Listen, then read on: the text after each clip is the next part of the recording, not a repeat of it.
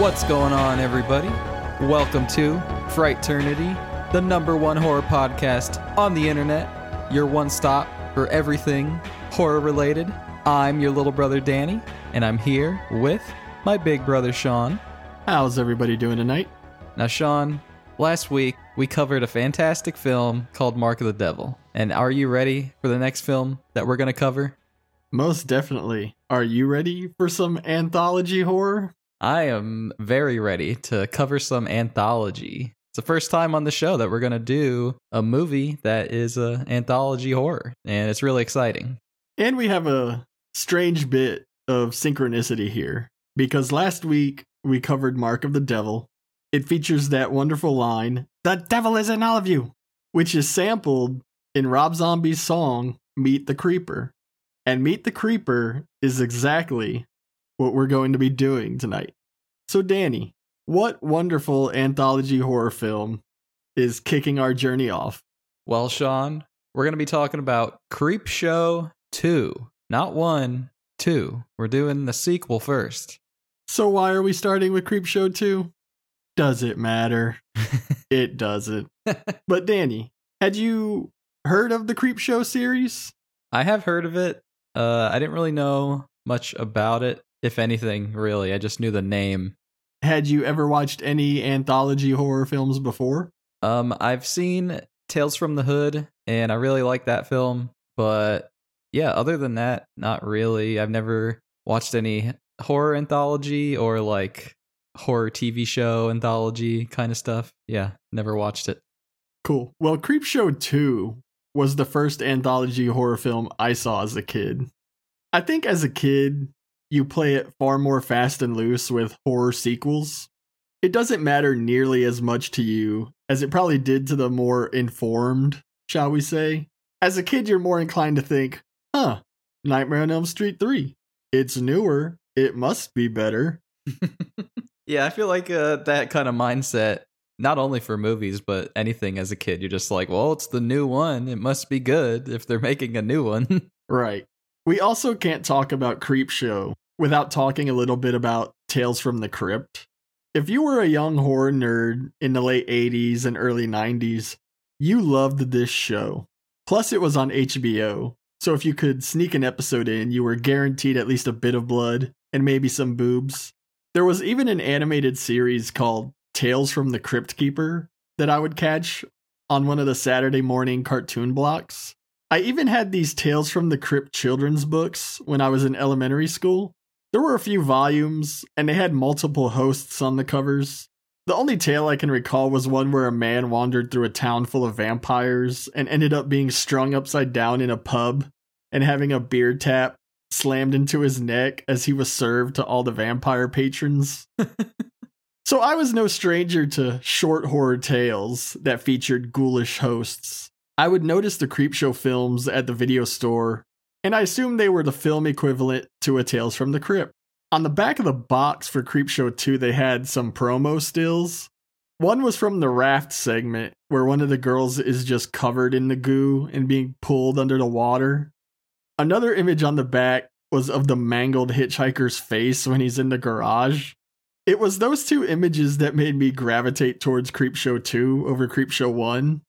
So I rented it one day, and as they say, the rest is history. I loved this movie. It delivered everything I wanted as a kid. It even has the wonderful animated interludes. I'm not here to say it's the best horror anthology film out there. It definitely wasn't that well received upon its initial release, but it's definitely found its home. One of my biggest regrets in horror collecting in the Blu-ray era is missing out on Arrow Video's limited edition release of this. I just didn't see it selling out as quickly as it did. I do have the standard release, but the gap in my limited edition Arrow Video shelf haunts me to this day. So, what about the limited edition uh, did you really like about it? Well, when Arrow does the limited editions, they come in these thick, hard cases and usually come with a poster and a booklet full of information. Mm. The disc and the main Blu-ray case are the same, but there's just extras in there. And I just didn't see it coming, man. I slept on that one. I scoped it out on eBay a few times and just couldn't pull the trigger on those prices, though, you know? One day. So before we hop into the three Tales of Terror, I just want to say that we're going to be doing things after the feature a little differently. Instead of favorite scene, we'll be doing favorite segment tonight. And you can't just have one kill or one favorite kill in an anthology horror film. So we'll be throwing two out there, a runner-up and our main pick. So stay tuned for that. But before we start, I just wanted to say you can follow us on Twitter. Our handle is at Fright Eternity. That's at Fright Eternity. You can follow us. Keep up to date on everything we're doing. We have an email. It's frighternity at gmail dot com. That's frighternity at gmail dot com. You can send us an email, questions, comments, anything that you like. We'll be happy to read it and respond. And we have a YouTube channel. You go over to YouTube, type in Frighternity, you'll find our channel. Go give us some likes, subscribe, click the bell, all that great stuff, and go watch those videos over there. And keep up to date with everything Frighternity is doing. All right. We open on a main street in some town when a delivery truck pulls up, and we see a young boy named Billy sitting on his bike, waiting impatiently for this delivery truck. In the back of the truck, we meet the creep. And this dude has a serious skin condition. He acknowledges Billy and his excitement before tossing a package full of the latest issue of Creepshow onto the sidewalk. And suddenly the segment becomes animated. And we have our first bit of animated horror on Frighternity here. Yeah. Did you see this coming, or what did you think? I did not see this animated transition coming. It was awesome. It was quite a delight. I was like, ooh, we get to see some uh, animation here in this film. That's cool. Yeah, from here on out, the interludes will be animated. And next we get an awesome credit sequence that shows comic book style panels of scenes from the segments that make up the movie. And then the animated creep appears to introduce the first segment. And the animated creep is suffering from a serious cock and balls phase here. So we're off to our first segment, titled Old Chief Woodenhead. We meet a man named Ray Spruce, the owner and operator of a general store in a really crummy, dying town. We see him chatting with the wooden Indian that stands guard outside of his store as he touches up the chief's war paint. We then meet his wife, Martha, and we get a conversation between them that reveals how bad the situation in this town actually is. We also see they have hearts of gold. Standard, heavy-handed short story stuff. But I think the actors do a good job here. Yeah, I appreciate how wholehearted this intro feels to Ray and his wife, Martha. Like, they're just such good people. And you're just like, no, nothing bad can happen to these people. No, you don't want it to happen. So I, yeah. I uh, give them props for that. They notice a Native American elder by the name of Benjamin White Moon just across the street. And for some reason, they drive all of the ten feet over to the general store. They could have just walked. Benjamin asks to speak with Ray inside. And Ray has been helping Benjamin and the tribe through these difficult times. And we see that Benjamin has brought Ray the Aline Danny, the Chachimba. The Chachimba. So each family in the tribe has offered up an item of valuable jewelry, and Benjamin asks for Ray to hold on to it. Ray attempts to refuse, but Benjamin makes the point that it's a bad thing to beg, but it's a little better to borrow. If they're borrowing, they can keep their pride. So it becomes impossible for Ray to reject this gesture. Yeah, and Ray says he'll guard him with his life, and we'll soon see he means it. Martha's faith in humanity is restored, and they see Benjamin out. And we get this great bit here where Benjamin says farewell to the old Chief Woodenhead, and we see it kind of move a bit. And Benjamin notices, but doesn't really say anything. Ray comes out, and he says to the Chief Woodenhead statue that he'll finish his war paint tomorrow. And speaking of red paint, as Martha and Ray go back into their store, we see Sam White Moon, Benjamin's estranged nephew, armed with a shotgun and two of his goonies with him. Yeah, Sam has a shotgun and bad intentions. You can read it on, I mean, read it on his face. Yeah, his two goons are a rich kid who has a nice car named Kavanaugh, who's robbing the store while Sam keeps his eye on Martha and Ray. Then there's a guy named Fat Stuff, who also robs the store, but in a more stereotypical fat slob, eat everything in sight kind of way. He's just chowing down on some uh, little Debbie snacks over in the corner. Real shitty trio here. Again, a product of short stories is you have to make them as unlikable as humanly possible, as fast as possible. We learn that Sam is a self-absorbed douchebag with serious delusions of grandeur. He has this long black hair that he thinks is going to make him a star. It took him nine years to grow that hair. He ain't fucking around. It's gonna get him paid and laid, and you better believe it. The shit this guy spouts. I can't believe he isn't the least bit red in the face. Ba-doom doom ching. And look, we've made a few jokes at the expense of the actor doing red face here. We all see it. It's egregious. But time to move on. The stick-up has almost wrapped, and Kavanaugh has been sent to get the car. And Sam grabs Martha and demands that Ray hand over the chachimba before they leave. The rock candy. It's about ten thousand dollars worth of rock candy in that bag from Benjamin. Yeah, a struggle between Fat Stuff and Ray ensues as he pleads for Sam not to take the jewelry because it belongs to the tribe. And the struggle ends when a shotgun blast rings out and we see Martha has been shot point blank in her side. It's awesome because we don't see a wound, but we watch as a blood stain spreads across her clothes as they become soaked from the blood. In shock, Ray walks towards his fallen wife and is subsequently shot and killed as well. And Sam helps Fat Stuff regain his composure after the murders and they leave. And Sam shoots up the storefront before they roll out, including Old Chief Woodenhead. There ain't no dust in Hollywood, man. Once the boys leave, we see Old Chief Woodenhead really start to animate and come to life. And he applies his own war paint before letting out this tortured scream. Any thoughts on uh, the look of Old Chief Woodenhead here?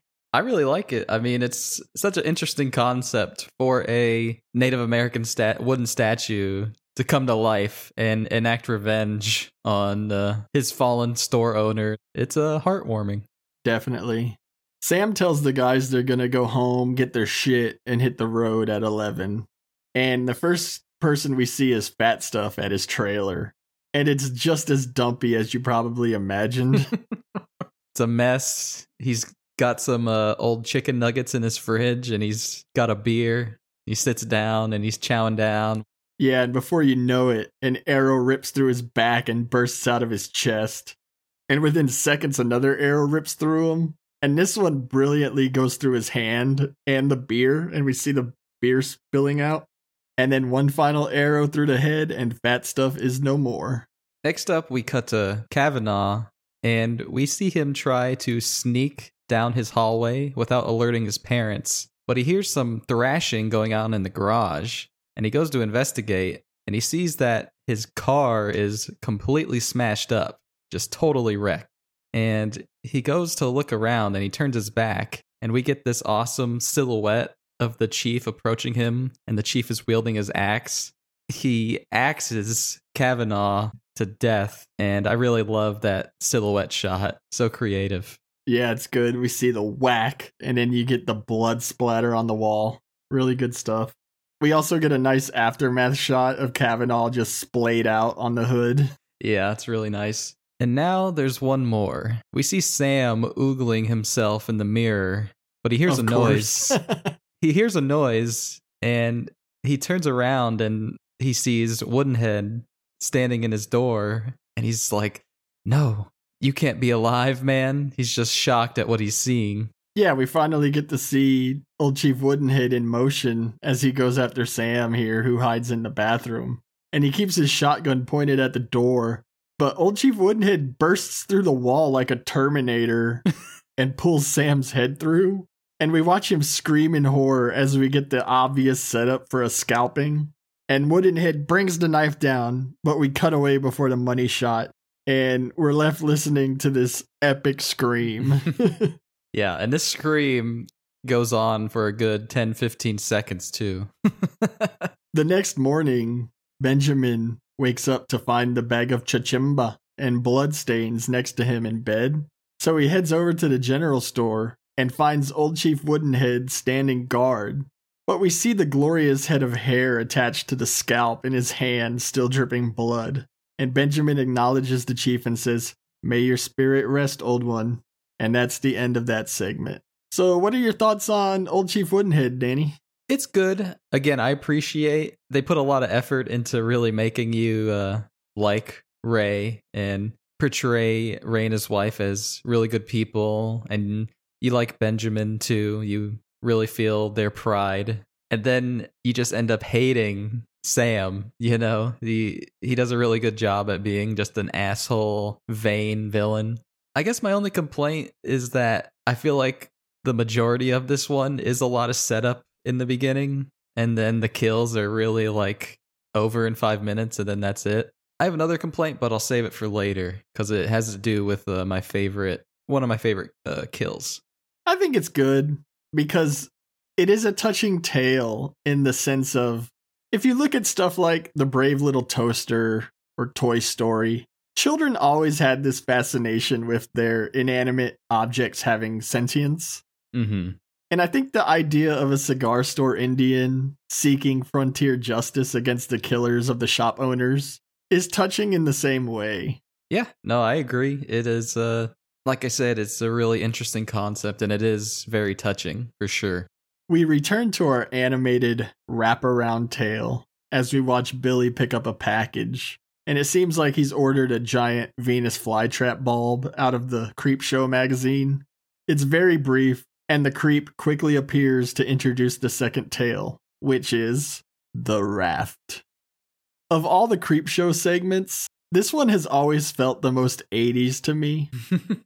We meet a group of teenagers smoking dope as they drive out to a lake. You've got the jock, Deke, in the driver's seat. Next to him is his girlfriend, Laverne.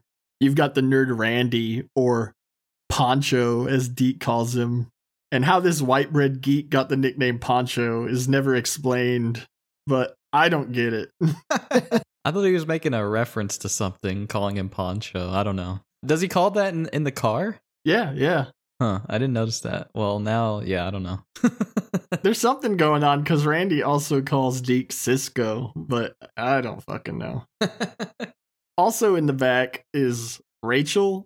And did you get the sense that Rachel was Randy's girlfriend or just a friend? Um, it's hard to say. I think they're just friends. It seemed like they were trying to set up like a love triangle thing because while they're in the car, we see Randy is uh, kind of staring at Laverne like he's obviously got a thing for Laverne, even though she's with Deke. Whenever Randy is interacting with Laverne, Rachel kind of has like a scowl on her face, like she's obviously upset. So I think she likes Randy, and then Randy likes Laverne, so it's a love triangle. But I'm not sure if they're together or not. I don't think so, but I don't know. I could be wrong.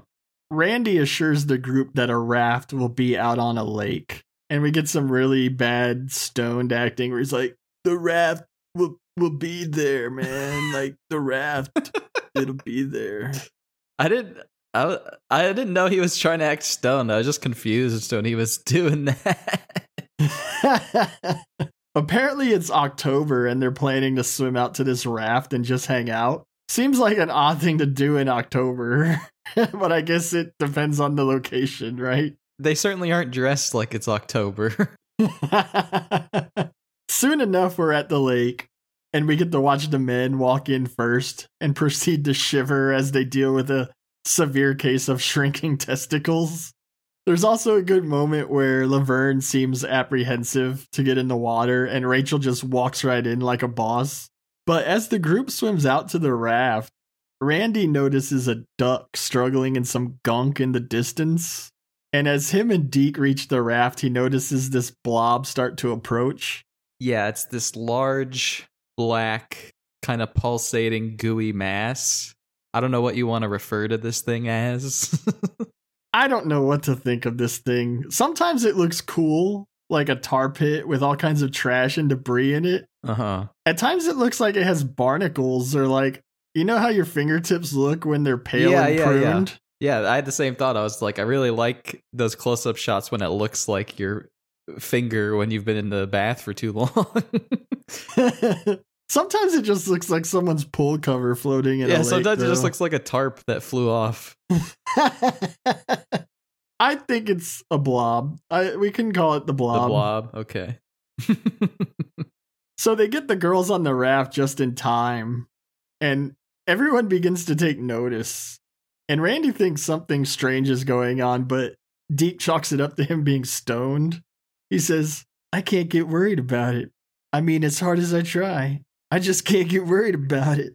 Either way, the calm changes within an instant because Rachel grazes her fingertips over this black goo, and it leaps from the mass and latches onto her skin. And we see it's like acidic because we can immediately see wounds on her flesh as it pulsates and melts. Yeah, it's like burning her skin off, and we're seeing just like her gory arm. Yeah, it fully wraps around her and pulls her in. And then we see her rise out of the gunk.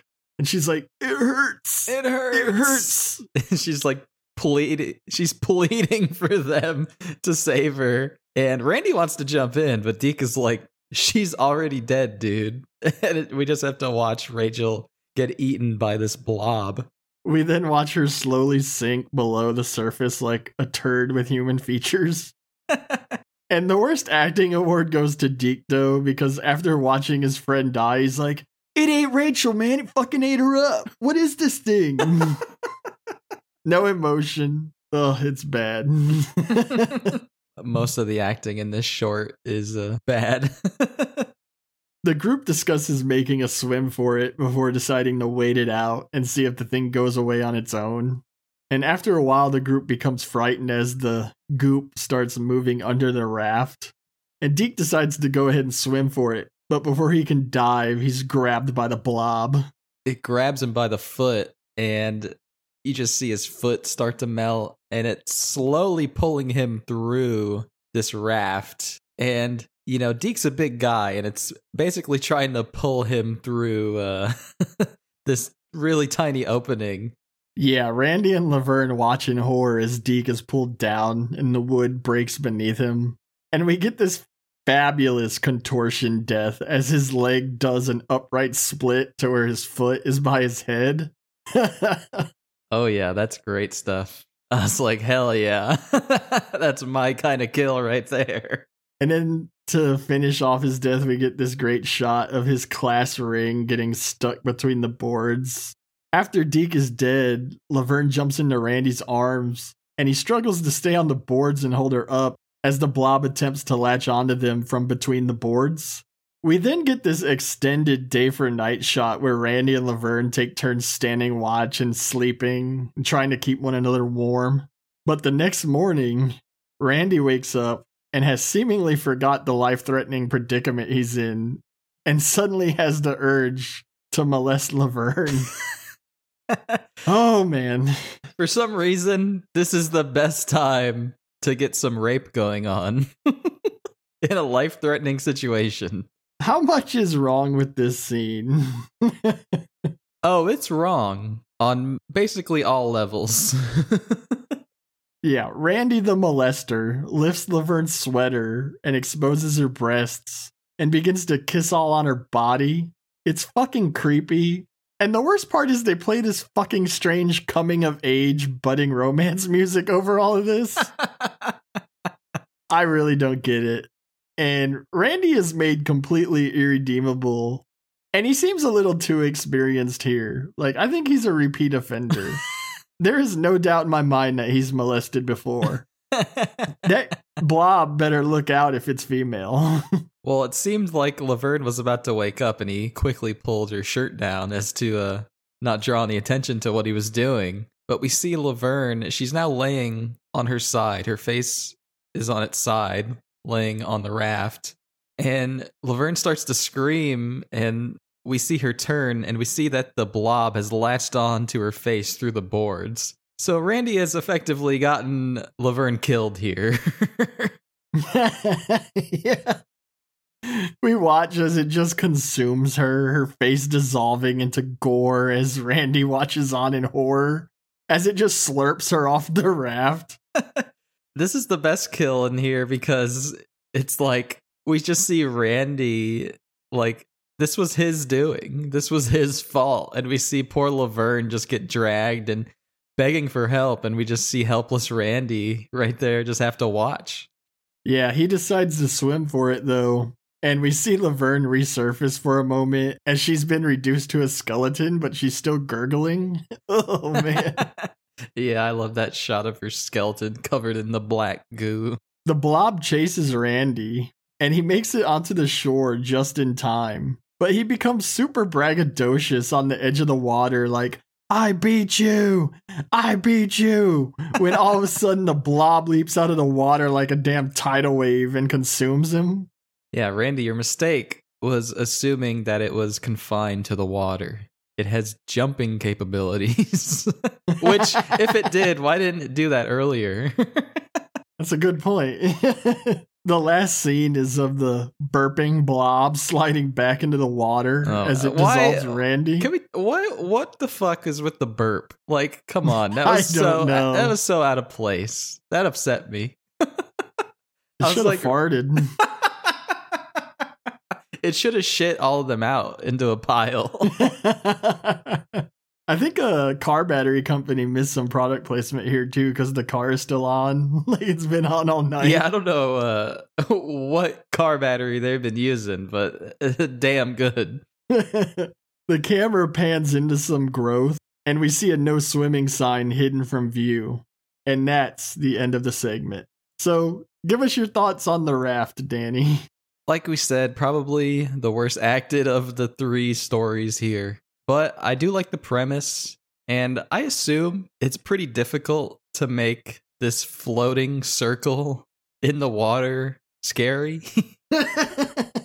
And I think they almost pull it off. Like I said, I do like those close-up shots of the mass when it looks like a barnacle or something. And when it does attack, the kills are definitely worth it. But I think where I struggle is finding it scary when it's just dormant and not doing anything. Right. But overall, I think this one is pretty good, too. Cool. Well, back in Toontown, we find Billy riding his bike, and he ends up getting surrounded by a group of bullies who steal his package. The ringleader smashes his Venus flytrap bulb and gets in his face before Billy delivers a swift kick in the nuts and flees. So the bullies give chase as the creep pokes out from behind a tree to introduce us to our final morbid tale of the night, The Hitchhiker. Annie Lansing wakes up late after a tryst with her gigolo, and she quickly rushes to get dressed while denouncing those pesky digital pieces of junk alarm clocks. Talk about dated. Yeah, talk about the most eighties feeling. Like, this one makes it sound like digital alarm clocks are like such a new thing. Right, they even had to explain it like, it goes to twelve when the power goes out. Ugh. Her gigolo is like, yeah, I don't like the analog ones because they sound like a school bell. I like the uh, digital ones because they sound like birds singing. I just want to know, what fucking alarm clock does he have? Because I'd like that one too. Because every digital alarm clock I had ever had has been the most annoying buzz you've ever heard. He's full of shit.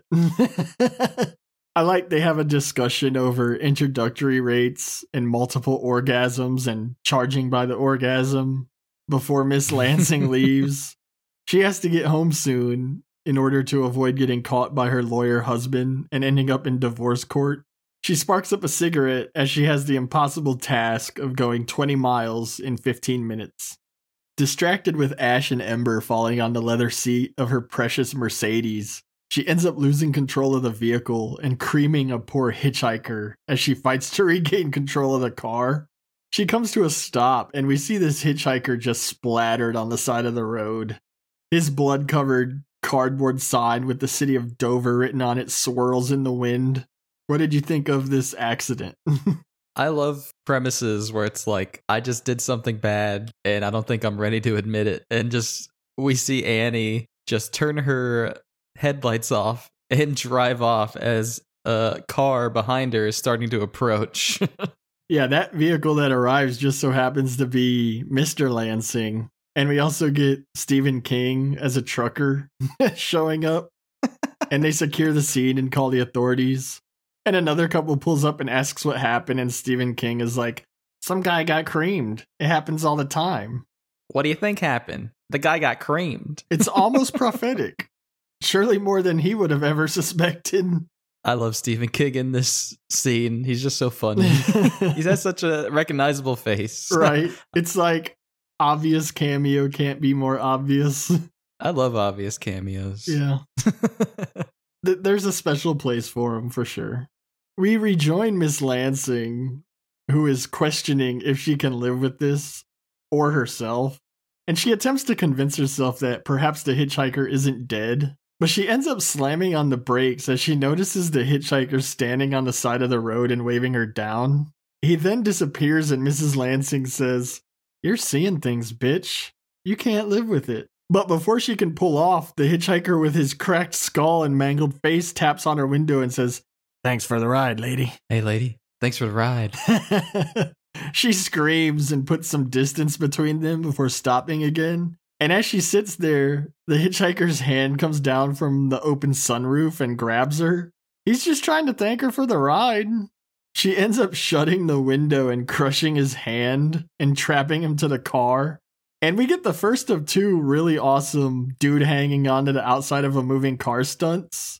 It's great late eighties stunt work as he hangs from the side of the car at first and eventually climbs up on the top. Yeah, and Annie's doing everything to get this dude off the car, but the hitchhiker has a strong grip. She even drives off-road into the forest, attempting to use the trees and the foliage as a means to knock the hitchhiker off the roof. But still, the hitchhiker continually grabs Annie in her face and in her hair.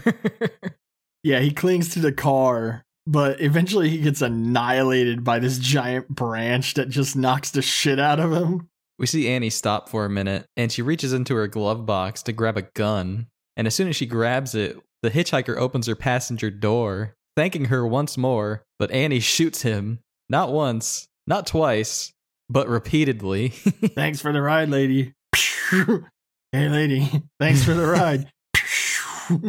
And though the hitchhiker continues to get more scarred, more bloodied up, he just will not die. And he continues to thank her. Annie eventually starts to kick him, and she manages to kick him out of the car, and she drives forward, only to put it in reverse and run over, in reverse, this hitchhiker. Yeah, she then runs over him one last time before driving off wondering what in the fuck is going on. She's like, who is this guy? Who is he? And before you know it, we see the hand of the hitchhiker appear on the hood as he climbs out from underneath the vehicle. And he holds up his cardboard sign that now says, "You killed me," causing Annie to have a screaming mental meltdown here. And we get our second awesome stunt sequence as Annie takes the car off-road again, and they careen downhill as the hitchhiker clings to the front of the car, pounding his fist against the hood. And Annie ends up driving him right into a tree. And as he lays there, she begins backing up and ramming him into oblivion, before she bashes her head on the steering wheel and knocks herself unconscious. We've all done that in Grand Theft Auto. Smashed someone against a wall repeatedly. You're not wrong. Annie wakes up after a brief snowfall and assumes she wrecked into a tree. And there's no sign of the hitchhiker from before. So she drives home, pulls into the garage, and noticing for the first time ever, her husband isn't home. She opens the car door to step out and is greeted by the hitchhiker, still thanking her for the ride. He doesn't even look human anymore. Yeah, his his, his eyes are like on the opposite sides of his face. You can just make out like a mouth and tongue, I think. Yeah, his jaw is all but gone and like the tongue is just hanging there. So Missus Lansing retreats back into her car, but the hitchhiker jumps on her. She screams in terror as the garage door begins to close and the room fills with exhaust fumes. Later, we see Mister Lansing arrive and open the garage door, and smoke billows out, so he exits the car and goes inside. He calls out to his wife before finding her dead body in the car. No sign of the hitchhiker, but the blood-splattered Dover sign hanging around her neck. And that's the end of our final segment. So what did you think about The Hitchhiker, Danny? Yeah, I think this one's great. I think it's really well acted. I like the tension between Annie and the hitchhiker here. And the hitchhiker, just really awesome makeup job on him. It's just great to see him just get continually more disgusting and bloody as the film goes on. Yeah, this one is, uh, I think, really well paced, too. To me, it's kind of one note, but it's definitely the most memorable of the three. I think every eighties horror fan is familiar with the thanks for the ride phrase. I also like how it never explicitly reveals the truth of what's going on. Could this be a woman having a mental breakdown due to the guilt she has over killing the hitchhiker? Or are we actually witnessing a vengeful spirit in action here? In the world of Creepshow, I think that either is possible. And what I think makes this segment so good is that it works both ways, so it really doesn't need to explain itself. Yeah, totally. That's another thing I really like about it, too, is, yeah, you don't know if this is just Annie having delusions because she can't admit to herself that she just killed somebody. After the segment, we see the conclusion to the animated tale. Billy leads the bullies onto some private, unincorporated land. The bullies think they have Billy cornered, but it's actually Billy leading them into a trap, as we see giant Venus flytrap monsters rise up and begin to eat the kids. We then return to live action, where we see the creep in the back of his truck laughing. He tosses issues of Creepshow out as the truck drives off and the credits roll. And that's the end of our movie. So Danny, what did you think of Creepshow two as a whole? As a whole, it's just fun. It's a really fun movie. I don't think anyone could sit down and not at least enjoy one segment out of three, or even if you just enjoy the interludes with the animation. I think there's something to enjoy here for everybody. And yeah, like I said, it's just a really entertaining film. Cool. Well, all right, man. Let's not waste any time here. What was your favorite segment? My favorite segment? It's got to be The Hitchhiker. Nice. Like we were saying earlier, it has that element of, is this really going on, or is this all delusions in Annie's head? And that question, I think, is something I really enjoy, that ambiguity in the story. I think this is the most well acted of the three films, in my opinion. I think it has the strongest story and backbone. The Hitchhiker's great, but I really love those moments in the story when Annie is just talking to herself in her car and just like, you know, she's kind of going through the five stages of grief here, where at first she denies it and says, well, I don't know if I even killed him. You know, I don't know if he's dead. And then she moves on to bargain and is like, I'll turn myself in, you know, if I can't live with it. And I just think it's a really interesting story. Like I said, I really enjoy the ambiguity of it all. Awesome. Good choice. Well said. Great points. Hard to argue. What about you, Sean? What's your favorite segment of Creepshow two? Well, in terms of storytelling, time management, character development, and acting, it's probably the worst. But that doesn't stop The Raft from being my favorite segment. I knew you were going to pick The Raft. I was just I just knew this was the Sean pick. I'm just a big fan of the blob films, and there really aren't enough killer amorphous blob films in the world, if you ask me.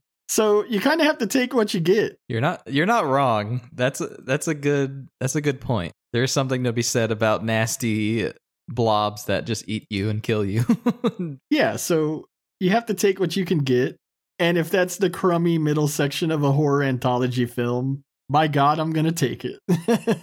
Awesome. So, like I said earlier, for favorite kill this week, since we're dealing with an anthology film, we thought we would open things up to two picks, a runner-up and an overall pick. So, Danny, why don't we start with your runner-up?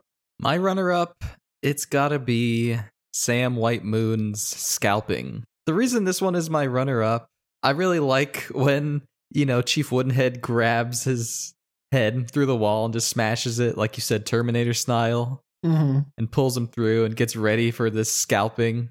And if we saw the scalping, I think that would edge it to be my favorite here. We do see Sam's hair and scalp in the fist of Woodenhead later towards the end. But if we just saw that scalping, I think it would have been all worth it for me. Right on. My runner-up kill goes to Fat Stuff. Nice. I really like the way that sequence is edited, splicing between arrows and nudie pictures on the wall. It's well done. Plus, it's so abrupt. I'm also a huge fan of that second arrow, the way they have it pierce through his hand and the beer, and we see the beer spilling out. It's not the kill so much, it's just the way it's filmed that makes it my runner-up. Definitely. Yeah, that's a solid choice. All right, Danny. So, what is your overall favorite kill in Creepshow two? My favorite kill, it's gonna be Laverne. Nice! I said it earlier, but it's just like, I really enjoy Randy having to just sit with his decision to get all molesty with Laverne and it ending up killing Laverne here as she gets dragged into the water. And I love it. She's just pleading for help as Randy just sits there and can't do anything. And that shot later of her coming up from the water and it's just her skeleton left. And but it still makes a like gurgling sound. That's awesome. I love it. Awesome. Great choice. You know, I was actually a little concerned that we were going to both pick the same things, and I'm happy to report we will not have a duplicate pick today. Cool. Well, I'm interested in what your pick is, Sean. My overall pick for favorite kill goes to Deke. Solid, solid. Uh, what almost made my list. I already said how it's my favorite segment due to a lack of killer amorphous blob films. A good contortion kill is also a rare occurrence. And this one is great. Not to mention, Deke is in a Speedo through all of this. I think his cock bent, too. I wouldn't doubt it. You know, watching the shit wrap around Deke's leg and start to pull him through this tiny crack in the wood. And the way it puts him into that full upright split. And we see him spitting blood as he gets pulled under with his contorted foot dangling right by his face. I just love it. Solid picks for sure. Solid. Yeah, I mean, I think all the kills in The Raft are really good. Laverne and Deke are definitely uh, the better ones. Yeah, agreed. And we'd love to know what your favorite kill or favorite segment is. So shoot us a D M on Twitter or email us fraternity at gmail dot com.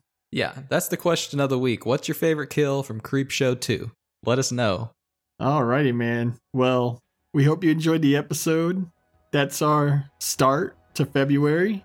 And stay tuned, because next week we have our Valentine's special coming at you. And we hope you enjoy the pick.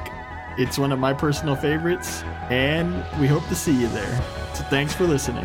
Thank you for listening, everybody. And have a great night.